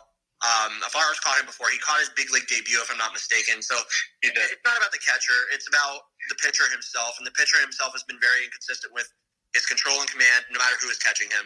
So yeah, he had a great. He had a decent start with Santi, like you said, or um, Austin Allen, or whoever's catching him. The guy can go in a, diff- in a different direction very quickly, and it's not because of the catcher that's catching him. It's because he's not great with consistency of his control. So it's not on the catcher; it's on Edward. Yeah, and I was gonna say I, I I'm like very opposed to this six-man rotation. I feel like if you're gonna do it, like you guys said, make it a hybrid. Just let Sandy throw, and then the next day you're gonna you're gonna you're gonna end up having to throw him in there because, like you guys said, maybe they count this day as a, like. Like, they give him a day off, layoff before Edward comes back up, but you have you have to find a way like, to just – because that's never going to work, especially especially the way that Luzardo's been looking the last couple of starts. It's been like two or three that his fastball just has not been good. And he's, he's just – it's just he's gone back to that, like, twenty – That's what it looks like. Everything's getting hit hard. And well, in person, that's what it looks like. Everything's getting hit hard and everything, too. Yeah, really quick, Romeo, on the Edward Cabrera thing. He has thrown to six different catchers in his major league career, and he has allowed a on base an opponent's on base percentage of above three twenty to each of them. So, like Alex Carver said, it's it's not the catcher. This guy just has a tough time throwing strikes right now. And I guess in earlier in his career as well, he did have that really fun twenty twenty-two stretch. But yeah, it's it's not the catcher. You can't put Santiago Chavez in there and he's going to miraculously start slamming the zone the way Yuri did yesterday. So we'll see what they do with him. Yeah. Yuri, Yuri, that, that was super dominant. That was Yuri's best start of his young easily, major league career. Easily. And, and just, they lost the game. Yeah. I, I'm so opposed to that. I'm like, I'm being dead, dead serious with you guys. Like, if you're going to go out and trade for a closer, let him close. Like, let him face the top of the lineup. Like, I, I honestly, like, they, they, he loses in the ninth. He loses in the ninth. Like, don't let him, don't go away from Scott, especially the way Scott looks like in the ninth inning. Like, yeah, he's having a great season, but I, I, I'm, I'm just, maybe that's me. And, and that's, But what's, I the just, I feel like what's the difference? I, I what what's the difference? I, the guy loses I, the game in the eighth or loses the game in the ninth? He lost look, the game in the eighth. Because he gets to, you get you get to the ninth. My point is I failed to do my job. I didn't ask Skip what exactly the numbers were. It wasn't so much about which inning he, each of them were going to throw. It was about when Mookie and Freeman were going to hit. And they were going to hit in the ninth inning. Therefore, Tanner Scott was going to get the ninth inning. What I failed to do was ask him what the numbers were that they liked so much about Scott facing those guys. Because Robertson has pretty nice reverse splits, so Freeman wouldn't scare me so much to face Robertson. So they, the fact, the one scary part is that Robertson faced like the middle to the bottom part of the order and he still got shelled. So I don't think facing Mookie and Robertson right. yeah. So what's, yeah, got so much better. But I, I still, you have such a large sample size of Tanner Scott pitching in the ninth that has not gone well. It's not that he earned the ninth inning. It's just, I, I'll ask him tomorrow, just what, what were the numbers that made him like Scott facing those guys more than Robertson? I don't, I don't know what it is because they have a better eye. Scott's prone to walking a million guys. They're definitely not better at bats. So maybe you prefer the veteran Robertson, who was just pitching the World Series last year. So, but I'll, I'll ask him. That's something you asked Skip pregame the next day. Obviously, there was no game today, so that's something. Like, and we didn't get him pregame for either game yesterday. So that's something I'll have to do tomorrow. Tomorrow, what, what, why not? Why not go with who's hot? Who's hot right now is Tanner Scott and David Robertson. That's not what you do, bro. You bring in this. Why, why not? Guy. Why not? Well, we, we did that last year. And how that happened? That worked out. With okay, Scott. Don't tell me you just mentioned Mariano Rivera in the same conversation as, as David Robertson. Please tell well, me. No, oh, dude. What I said I, is that he's in the highest of leverage situations. He took over for Mariano Rivera. He pitched in the Yankees closer situation. He okay. pitched for the Mets. He pitched for the Phillies in the World Series. He's been sure. through it. I trust him in the ninth over Tanner Scott. Got it. Okay, so after yesterday, you, you have this have the same opinion that he's going to fail in the, in the eighth against lesser advanced bats than Mookie Betts and Fre- and Freddie Freeman. You would be okay with just saying, okay, yeah, he's good for the ninth the rest of the year, no matter How what. How did we get back to this conversation from an hour ago? We, we talked about this an hour and a half ago, guys. It's a, we it's reiterate a, the same shit every week. Like, can, can we stop, please? Hey, go and say the S word. What can I say? Language, Grant. My bad, guys. That's my apologies. I I joined late today. I, we gotta answer the super subscriber questions, Grant. Come on, bro. I know, I know, but man, we, we do the same argument every week. Uh, right. Like I said, if it isn't broke, don't fix it. That's what I'm. That's what I'm gonna end it on. If it's it's worked, well it worked said. for Cincinnati. It worked against Cincinnati, and it, I know Cincinnati's not the, not them, but you can't you can't just take him. Like it is, just, just give him the highest leverage. You traded your two. Well, it, like. The world shattered when you guys traded Ronald, Ronald Hernandez and, and Marcos Marcos Vargas. Mar, uh, so they, you just, I, as for me, you just let him let him lose the game in the ninth. At that point, just that, that that's my opinion. You let your closer lose it, like I did with Puck. I let Puck lose the game in the ninth. Yeah, we're receiving a YouTube comment from Damar Williams who said he loves the heated arguments here. He doesn't think this is a bad thing. Thinks this is good content. Well, we go at each other. As self-appointed H R, I hate them. We go at each other. It happens, but it makes for good discussions, and it makes entertainment in the show. If you're going to sit around and listen to us talk about the Marlins for two hours, you got to have at least some entertainment, right? I can yeah, argue with Isaac about a million different topics. Just, just bring up the topic, and me and Isaac will probably argue about it. I'm just saying that you think Isaac the fish on farm dude who gave up, you know, the team gave up. They're one of Carver's favorite two prospects in the entire system that they can't miss. They're not lottery tickets at all. They can't miss. The guy that they got in return for them, you'd think they wanted to use him as what they brought him in for, which is to pitch the stupid ninth inning. So I don't know what your problem is. Okay, he, he screwed up against the Phillies. You use him in the ninth inning as your closer. Not that for it's the record, I didn't say they can't not. Like I said, once I find out the numbers that made them so scared to put him against Freeman and Betts, then okay, well, I'll report that and we'll talk about it. But until then, I, don't, I didn't understand that move. He also needs to change the, go- the glove color. His glove colors are the are the Mets. If you ever look at it, it's still the Met colors. It's orange, black, and dark blue. Yeah, the players, Bell still has a bag that has Cleveland on it. This is uh, they, they don't. This is not what we were here about. He needs to change his attitude. Anyways, we can go on. All right, Romeo, any other questions? We got one more speaker in here, Parrish, who we want to get to. So if you got any more, get them off real quick. I'm sorry for having argue, for you guys arguing. Look, it's not like your fault. They argue about everything. Argue no, Romeo, it's not your fault. They argue about everything all we love every you, day. If you were in our group chat, your phone battery would be zapped. It would be gone. Since I joined Fish on First Fish Strikes, my phone battery is just zipped, gone. Grant, Grant, how much of that is you um, just putting reactions on every text that everybody sends? Anyway, okay, that's not that you are going to come cast here, please. Kevin's ha-ha reaction is the worst of them all. No, that's not it. There's a reason why I do it. You you just don't know why. He knows why. He doesn't. He, then why does he, he knows still do why. It? Hey, guys, guys, guys. Can All right, please Parrish, not bring the inside jokes outside. Uh, if I want to, we will. All right, Parrish, you're here, man. You're going to round this out here. Last question. Uh, floor is yours, man. Hey, I appreciate everything y'all do for, you know, us Marlins fans. I definitely, me personally, I appreciate all the minor league content y'all put out, especially with Noble Meyer. You know, I enjoyed those YouTube videos. Uh, really, my question is, uh, with these last couple series we've been in with, you know, some of these top teams, and obviously, like the Jekyll and Hyde performance as far as with the bats and maybe some of the costly errors, I guess really what I'm asking is, can we clean that up going into, you know, September and possibly October if we crack this wild card spot? Or is it something that we would have to clean up in the off season if it, you know, hinders us from getting into the wild card? What I will say when it comes to the bats is when this team plays its best nine man combination, which would be Arraez, Soler, Jazz, D L C, Jesus, Birdie, Fortes, Bell, and Berger. I think I got all nine there. It, it's a nice offensive team. And I think if you see that group playing together in once you get to the postseason, you don't worry very much about platoons and resting guys.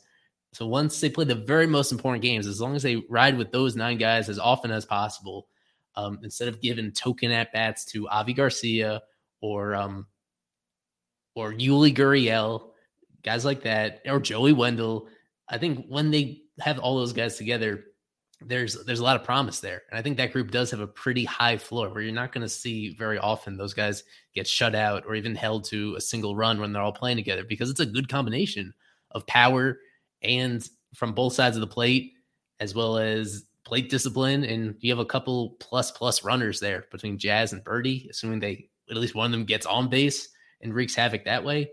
So I will say with the offense, that's something that I'm relatively confident in. Yeah, really, the, the guy that's been underperforming most of all as a hitter recently has been Arraez, and that's the guy that I feel safest about bouncing back. And as long as he is able to have a relatively decent finish to the year where he's just playing his own game and not worrying so much about lifting the ball and driving the ball as he has been recently, um, yeah, the offense for one, I think they did a really great job at addressing that, bringing in complementary pieces that they could actually afford. Um, I think they're in a decent spot, at least from that aspect, the rest of the way.